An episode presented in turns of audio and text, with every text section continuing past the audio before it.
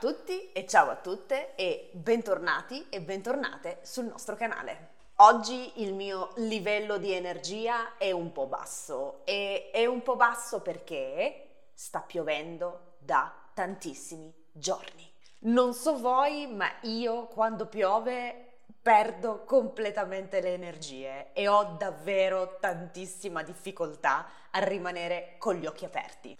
Quindi il video di oggi sarà un video a bassa energia, a basso consumo di energia. Ma perché vi parlo della pioggia?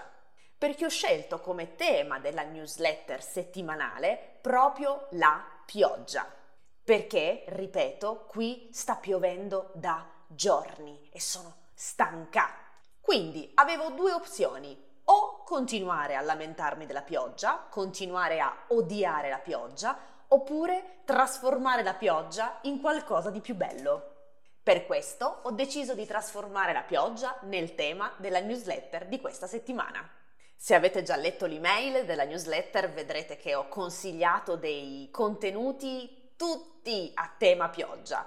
Ogni contenuto ha nel titolo la parola pioggia o il verbo piovere. Sono in realtà dei contenuti molto belli, nonostante la pioggia non sia sempre così bella e possa portare in alcune persone meteoropatiche come me uno stato di energia molto bassa. E quindi ovviamente come espressione idiomatica della settimana ho scelto un'espressione che contiene al suo interno la parola pioggia, in realtà il verbo piovere. L'espressione della settimana, l'espressione della settimana che voglio spiegarvi, infatti è piove sempre sul bagnato.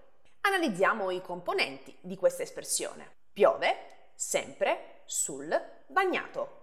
Piove, verbo piovere, impersonale mi raccomando, i verbi che si riferiscono alle condizioni meteorologiche, come piovere, nevicare e altri, sono sempre impersonali in italiano e questo significa che non hanno e non possono avere un soggetto. Quindi questi verbi sono sempre usati in italiano alla terza persona singolare. Infatti vedete piove, voce del verbo piovere, terza persona singolare. Secondo elemento, sempre, avverbio di frequenza, sempre, molto semplice, sul bagnato. Bagnato è il participio passato del verbo bagnare, ma in questo caso il bagnato è usato come un nome. Questo è un procedimento molto diffuso nella lingua italiana e cioè quello di trasformare alcuni participi passati di alcuni verbi in nomi. Il bagnato, vedete? Trasformiamo un participio passato in un nome mettendo semplicemente l'articolo prima del participio passato. Il bagnato, il creato. Ovviamente è una cosa che in teoria potremmo fare con tutti i participi passati. In teoria in pratica però possiamo utilizzare questo procedimento solamente con i participi passati che sono entrati nel vocabolario italiano come nomi. Io potrei dire il colorato, però il colorato, colorato come nome, non è entrato nel vocabolario italiano, quindi non posso utilizzarlo come nome. Bagnato invece sì, bagnato come participio passato del verbo bagnare è entrato nel vocabolario italiano come nome e quindi posso utilizzarlo come nome. Il nome bagnato, il bagnato, significa una cosa bagnata, cioè una cosa dove sopra è caduta dell'acqua, è stata versata dell'acqua. Quindi il bagnato è una cosa bagnata, semplicemente. Quindi l'espressione piove sempre sul bagnato significa che la pioggia cade sempre dove c'è già altra pioggia, dove c'è già altra acqua. Questa è un'espressione che utilizziamo per parlare della fortuna e della sfortuna.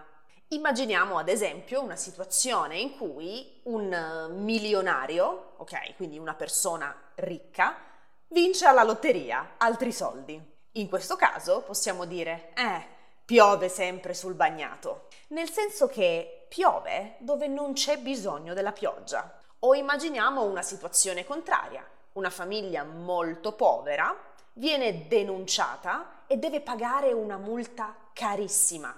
In questo caso diciamo piove sempre sul bagnato, nel senso che piove dove non c'è bisogno della pioggia.